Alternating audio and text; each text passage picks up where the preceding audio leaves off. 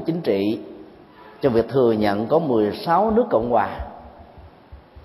Nó cũng đồng thời khích lệ đa nguyên về tôn giáo cho nên uh, ngoài uh, truyền thống uh, tôn giáo chính là bà la môn thì sa môn có ba khuynh hướng đó là sa môn của kỳ đại giáo sa môn của chủ nghĩa duy vật và sa môn của đức phật thích ca nếu như bối cảnh văn hóa và chính trị lúc bấy giờ không chấp nhận đa nguyên như vậy đi, thì có lẽ là như lai thế tôn đó và nhiều vị sa môn khác đã bị người ta ám sát. Một cách có dụng ý. Dĩ nhiên là trong cuộc đời hoàng pháp của ngài, đức phật vẫn bị ám sát. Nhưng là chỉ là một vài cái um, những nhân vật có cái tầm nhìn và cái tâm hạn hẹp quá lớn vì sợ sự có mặt của đức phật với một tầm ảnh hưởng lớn làm cho ảnh hưởng của họ bị teo hẹp dần, cho nên họ đã có những hành động không khôn ngoan.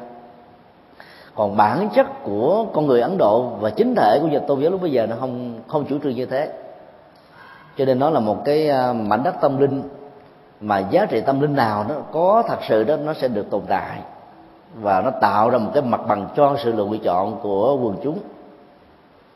Nếu tôn giáo được à, hiểu như là một siêu thị trong đó nó có nhiều mặt hàng. Mà đạo phật là một cái mặt hàng tâm linh. Có nhiều giá trị nhất đó thì dĩ nhiên người ta sẽ chọn lựa thôi. Ở trong một siêu thị đó thì nó lại có hai yếu tố.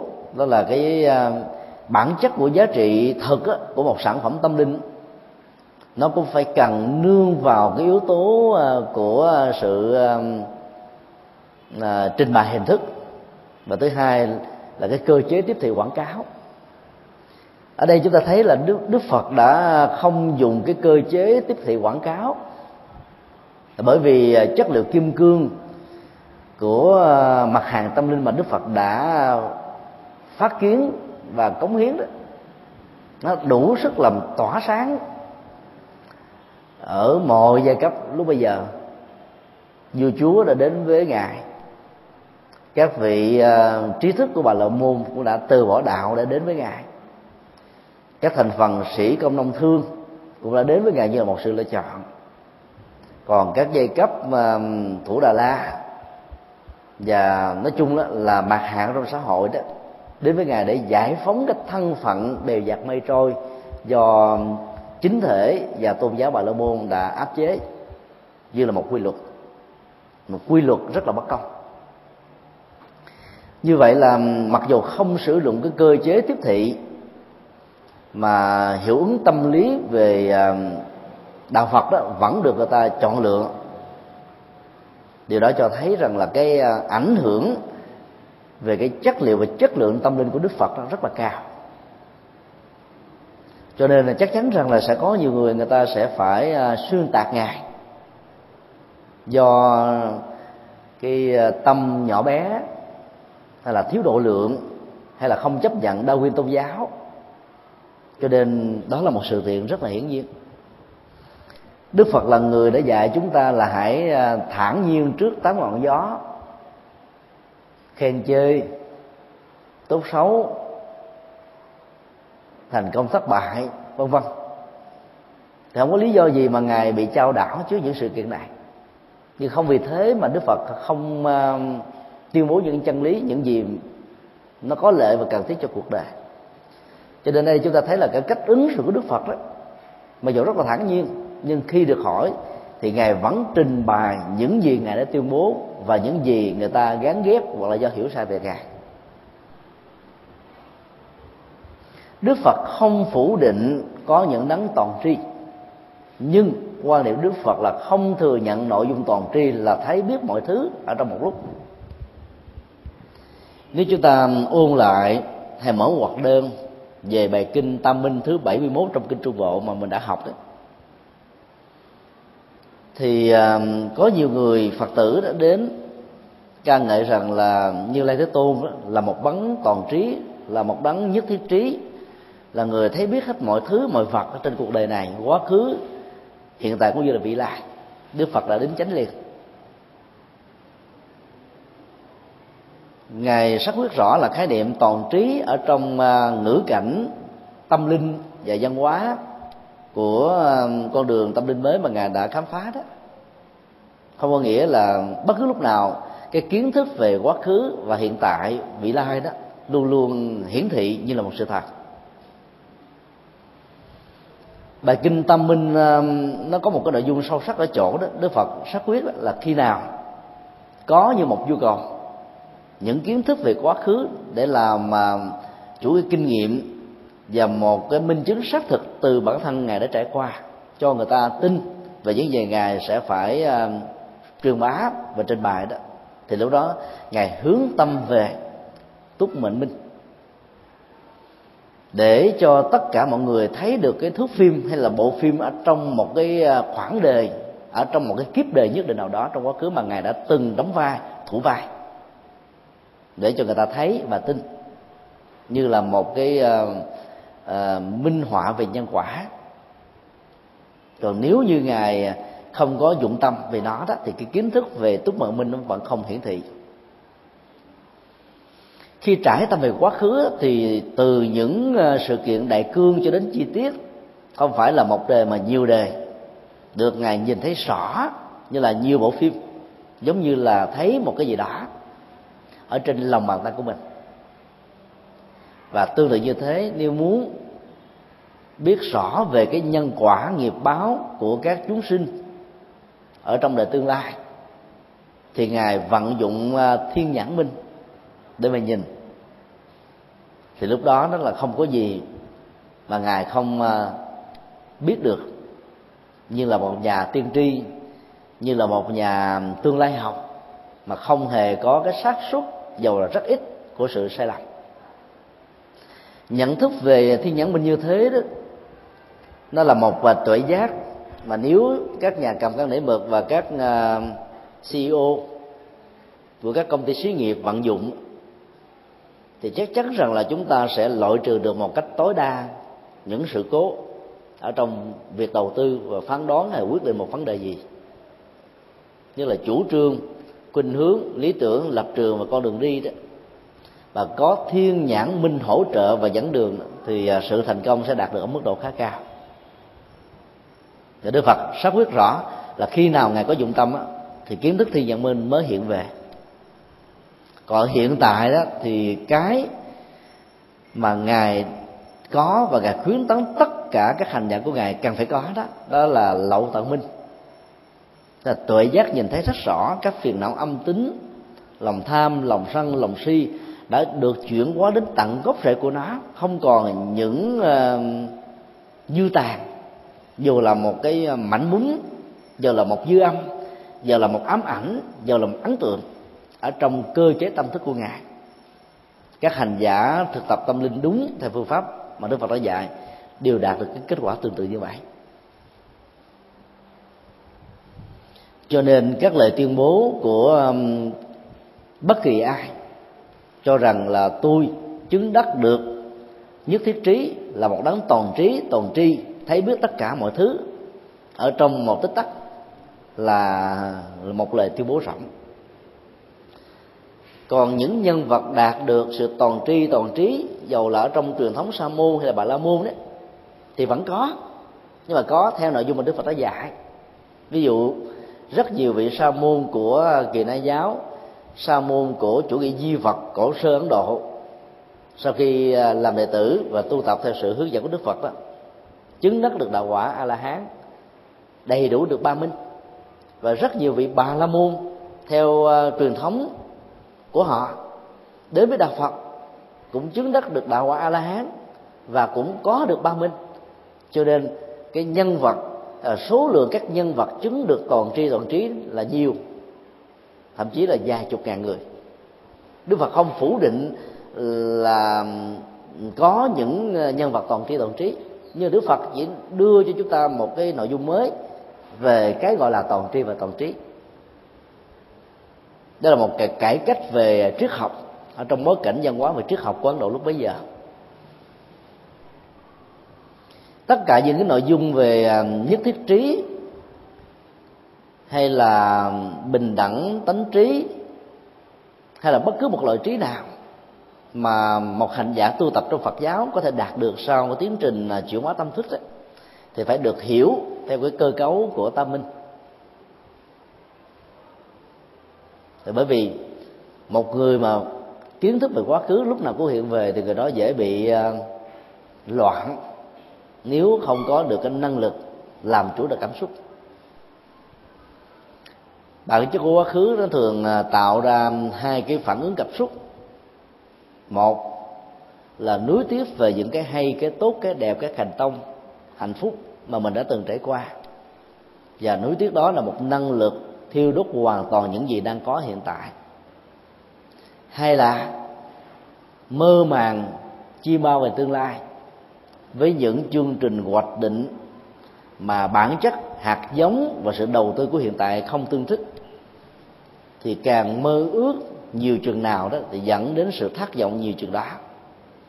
Cho nên đạo phật chủ trương là thiết thực hiện tại ở chỗ là sử dụng tuệ giác để thấy rõ sự vận hành của thân, của dòng cảm xúc, của tâm và đối tượng nhận thức của tâm để chúng ta làm chủ được mọi phản ứng hành động của mình để hướng dẫn hành động đó theo chiều hướng của đạo đức và tâm linh. Như vậy chúng ta thấy là cách thức mà đạo phật dạy nó rất là thiết thực mà nó không rơi vào cái chủ nghĩa thiển cận. Hưởng thụ hiện tại mà không cần biết đến tương lai. Nếu chúng ta có được cái hiện tại lạc trú bằng à, tuổi giác nhận thức lậu tận minh á chẳng những chúng ta biết rõ về bản thân mình mà chúng ta còn biết rõ luôn cả tha nhân nếu túc mệnh minh là một nhận thức nhân quả về bản thân trong khi à, thi nhận minh á, là nhận thức và kiến thức nhân quả về thai nhân ở trong tương lai thì lậu tận minh á, là cái tiến trình nhận thức của bản thân ở hiện tại. Như vậy là tam minh là tuệ giác thấy rõ quá khứ, hiện tại và vị lai của mình và người. Thì làm thế nào mà chúng ta không thành công được trong tất cả những gì đầu tư một cách chân chính? Ở đây đó chúng ta thấy là đức phật ờ, không im lặng. Bởi vì im lặng nó dẫn đến nhiều sự hiểu lầm khác. Nó có nhiều sự xác minh, nó chỉ tốn trong vòng à, vài ba phút thôi, mà có thể là cứu vớt được rất nhiều người bị trao đảo về niềm tin do những lời đồn đãi thiếu sự thật gây ra.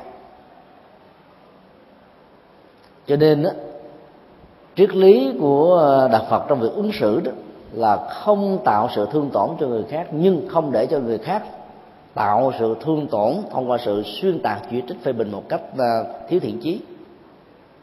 Vậy đó công việc của à, những người thực tập theo đạo Phật đó là phải tuyên bố chân lý.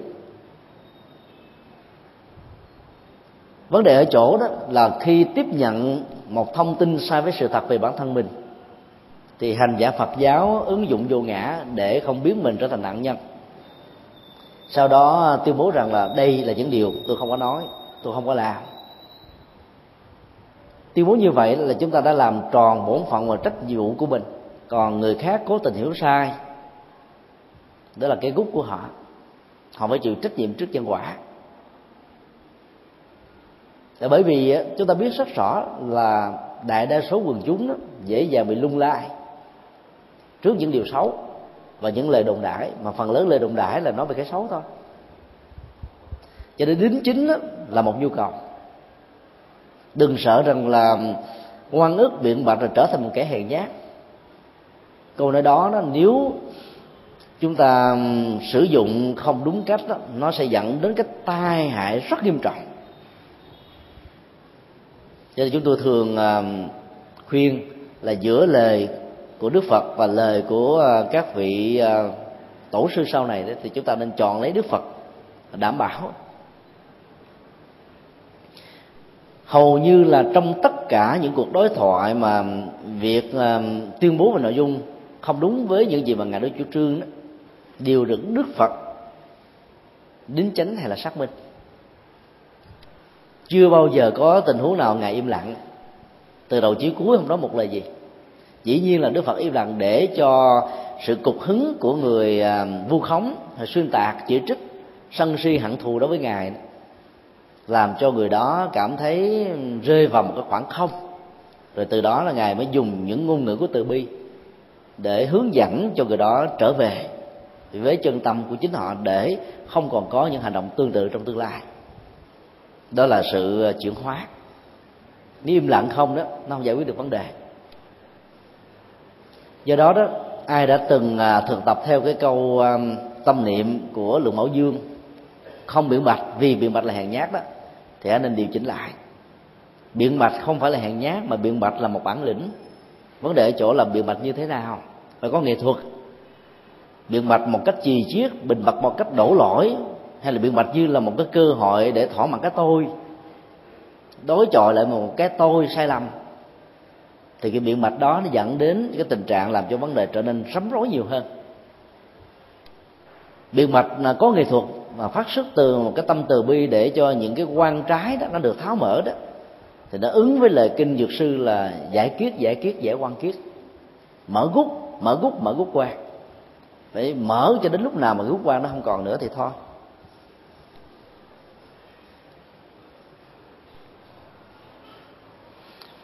Ở đây đức phật cũng không hề ngăn cản nhà vua làm việc đó.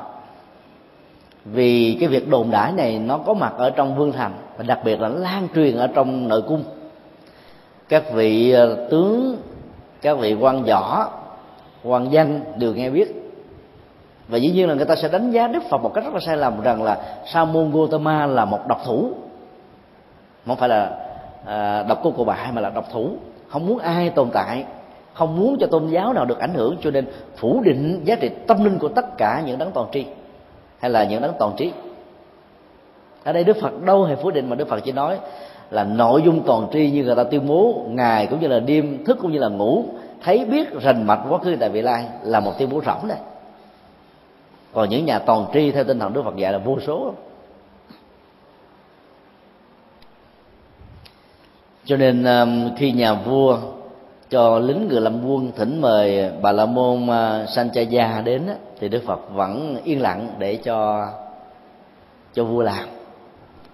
Đức phật không bận tâm và đức phật còn chuyển qua cái nội dung thuyết minh về những gì mà nhà vua quan tâm. Thì cuộc đối thoại được tiếp tục được diễn ra với ba nội dung thuyết minh. Ở cuối bài kinh đó thì uh, bà la môn sanchaya đã đến đức vua mới hỏi là thưa bà la môn sanjaya tôi nghe tướng quân um, uh, vidudaba nói rằng ngài chính là người đã đem lời đồn đãi này vào trong nội cung không biết là có mục đích gì. Bà la môn sanjaya mới trả lời là bạch đại vương việc đó không phải do trẫm làm mà do tướng quân vidudaba làm vidudaba xây qua nhà vua nói một cách là run run cầm cập, nói là, bạch đại vương, chính bà la môn sanh dài chứ không phải là con làm. Tức là hai người trại tội trên thực tế là cả hai cùng làm. Người này đổ lỗi cho người kia thôi. Cái cơ chế đổ lỗi là cái cơ chế để chạy tội. Bởi vì lúc đó nói đâu có ai làm bằng chứng đâu. Không có máy thâu thanh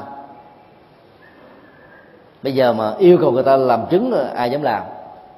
Tướng quân cũng là vệ sĩ của vua, cũng là con ruột của vua. Nói như thế, bây giờ mình làm chứng là có thể bị mất sát à. Bà la môn sanchaya có uy thế ở trong xã hội. Mà nếu mà có một người nào làm chứng thì cũng có thể là không toàn thay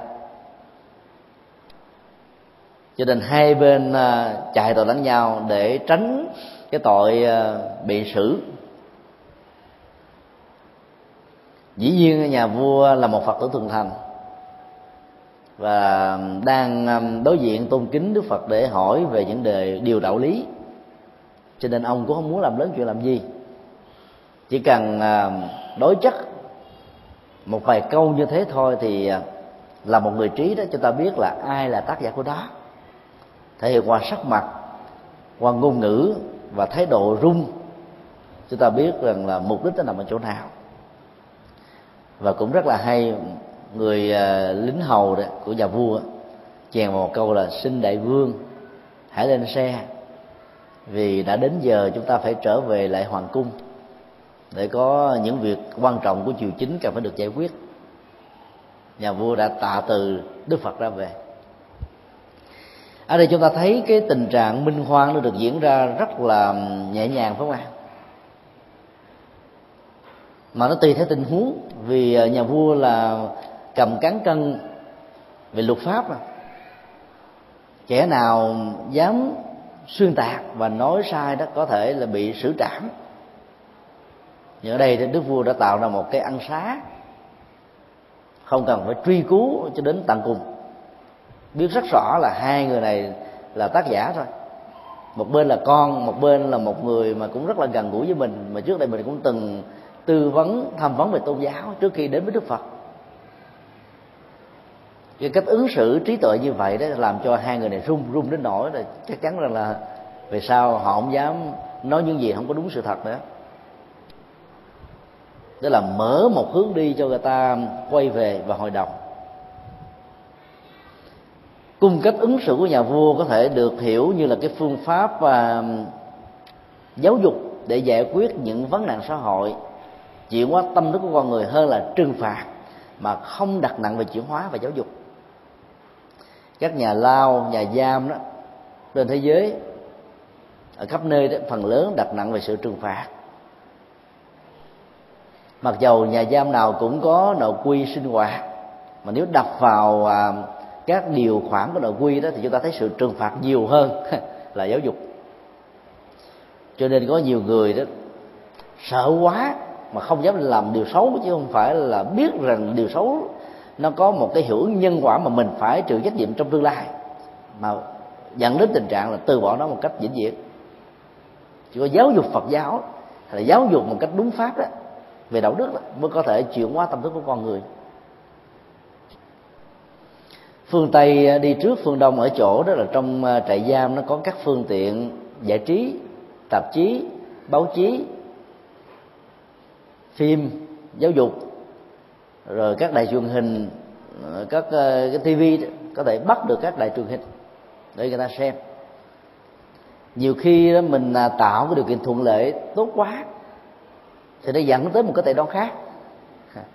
Có nhiều người không có công việc làm gì thay vì phải ăn sinh thì người ta cố tình phạm một cái ờ, điều gì đó mà luật pháp cho phép để đưa vào nhà tù ở. Báo chí đưa tin chuyện này khá nhiều.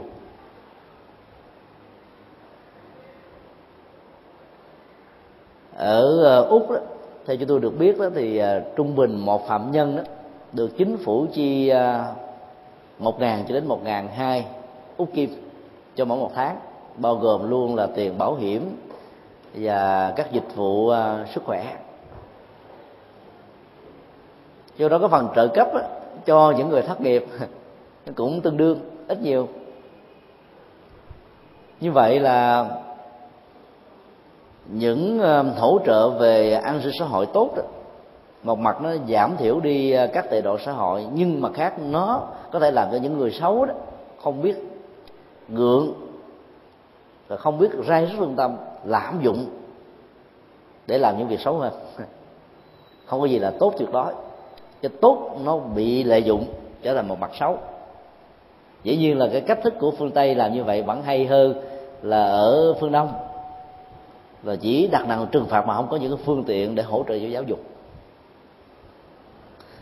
Nhà vua đã ứng xử một cách nhẹ nhàng mà chúng tôi tin chắc rằng là sau cái lời đối chất như thế đó đố ai mà dám tuyên bố sai sự thật với đức phật?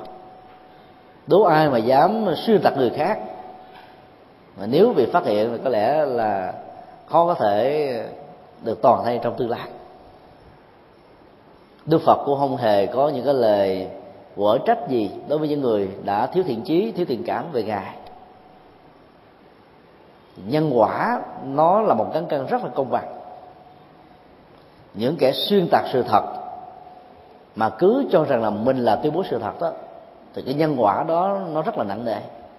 Còn những người hiểu không tế hiểu sai đó, mà nói một điều ảnh hưởng đó, thì cái quả tôi đó là nhẹ hơn. Cho trong cái um, thế kỷ 20 và 21 này, công nghệ um, vi tính đã làm cho hành tinh của con người. Tiến bộ hơn là tổ tiên chúng ta đến vài trăm năm. Về phương diện cập nhật kiến thức và ứng dụng trong các lĩnh vực ngành nghề của khoa học. Nhưng nó cũng là một cái đại họa là bởi vì khi người ta ghét nhau rồi đó người ta có thể uh, vung vả những lời chửi bới tục tiểu hay là nói xấu nói xuyên tạc một con người một cách vô tội vạ ở trên các trang web hay là trong ờ, các email trong các diễn đàn. Thì cái hiệu ứng xấu của nhân quả trong tình huống này sẽ cao.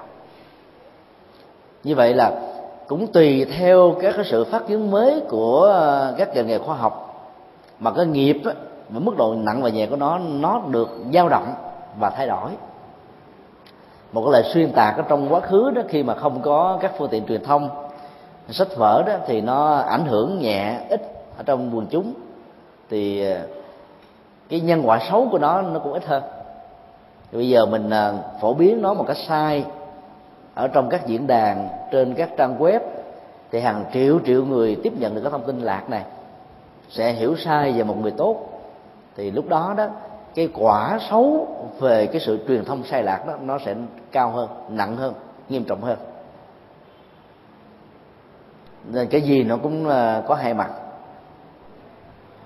Sử dụng được cái mặt tốt thì à, đồng lúc đó chúng ta phải hạn chế cái mặt tiêu cực của nó.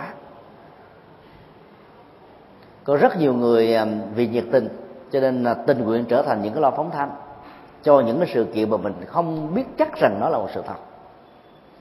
Do đó mình đã bị phá vỡ đi cái điều đạo đức không nói láo đấy. Mà đức phật đã dạy như là cái khuôn phép đầu tiên trong các mối quan hệ xã hội. Nó không chỉ liên hệ đến cái uy tín của người phát ngôn mà nó liên hệ đến giá trị đạo đức, ảnh hưởng của người đó trong cuộc đời nữa. Không tuyên bố những gì sai với sự thật hoặc là những gì mà mình không đoan chắc rằng nó là một sự thật. Mà nếu tuyên bố sự thật thì phải nói, không phải bằng ngôn ngữ cộc cằn, hận thù, mà nói bằng ngôn ngữ của sự xây dựng đoàn kết, hòa ái không nói những cái lời tục tiểu, những lời quyên rủa, mà nói những cái lời rất là dễ thương. Không nói những điều vô nghĩa, mà nói những lời rất là có ích. Mang tính chất khích lệ, đó là bốn nội dung căn bản liên hệ đến đạo đức phát ngôn mà người phật tử cần phải thực tập.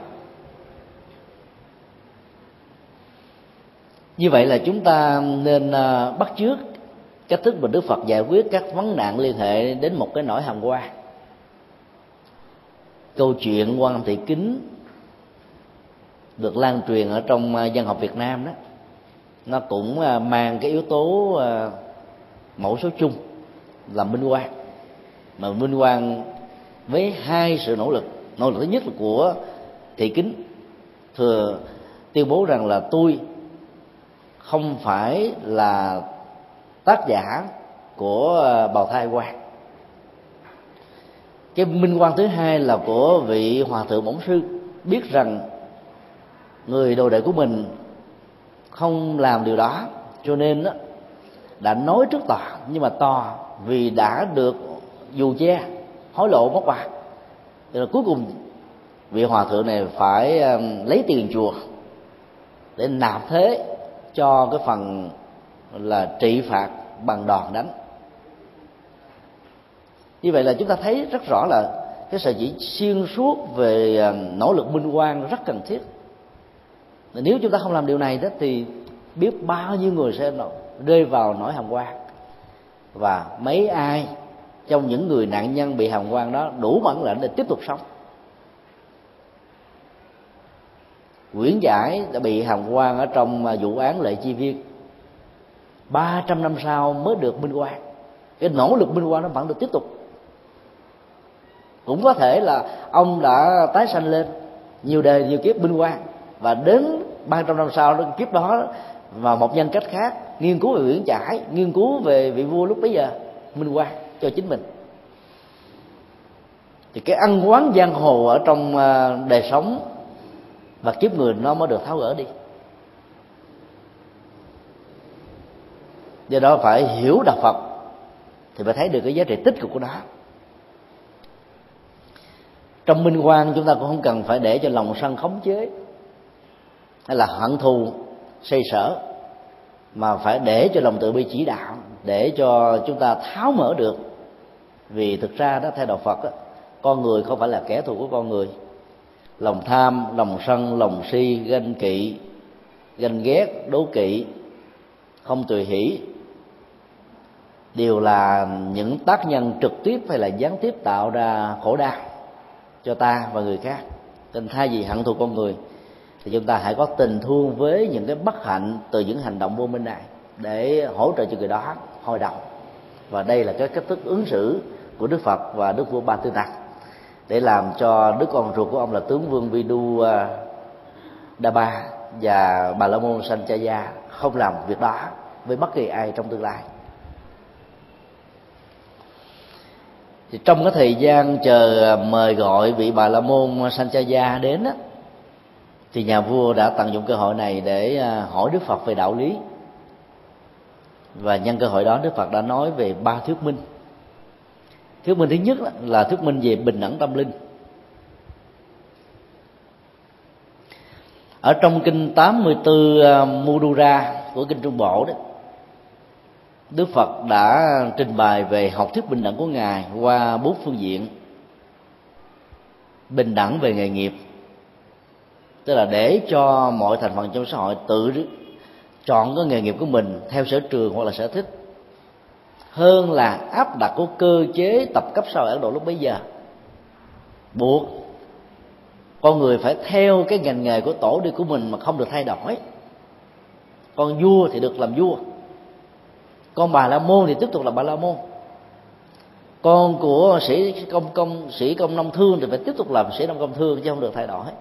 Giai cấp nào thì tiếp tục thừa kế cái thân phận của giai cấp đó.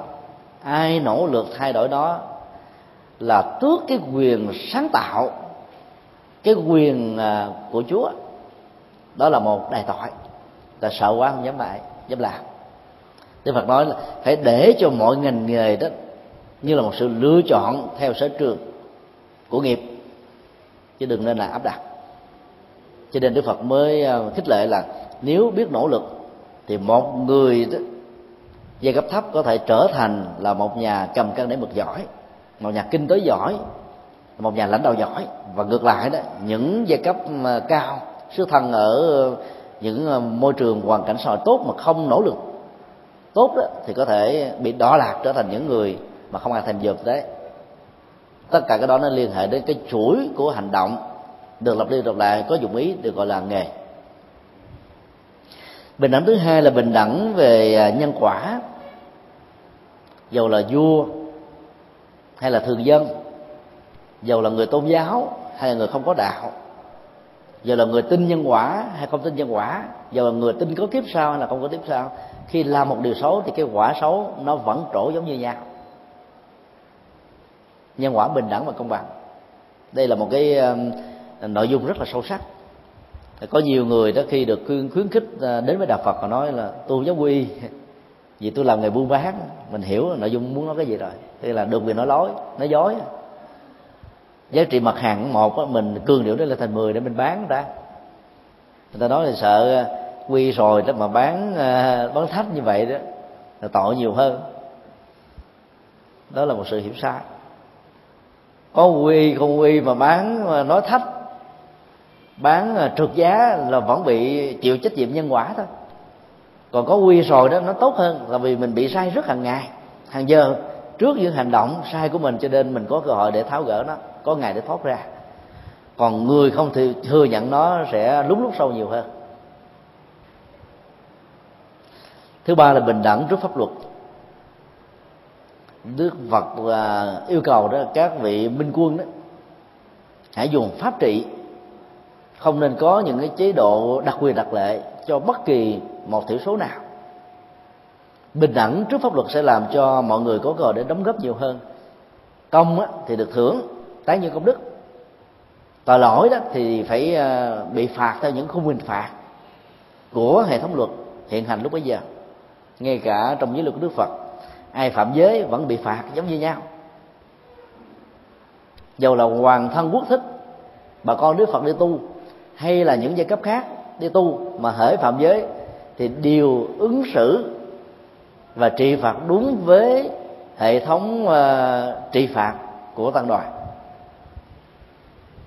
Cho nên đức phật là một uh, gương mẫu về pháp trị. Pháp trị mà không hà khắc nó bình đẳng thì như vậy là người ta sẽ sợ giống như nhau. Còn có nhiều quốc gia đó, những người ờ, chấp buôn lãnh đạo vi phạm luật pháp thì người ta bao che. Mà cũng không có ai dám phanh phui. Làm như thế đó thì nó không có sự nghiêm minh. Và do đó nó khích lệ cho người ta làm bậy.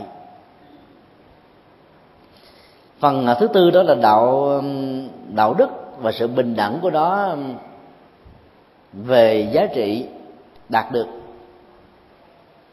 Đức Phật xác quyết rằng là bất kỳ ai nếu thực tập những điều đạo đức thì người đó sẽ trở thành một con người đạo đức có giá trị, có uy tín, có phước báo, có những bảo hộ ở hiện tại và tương lai.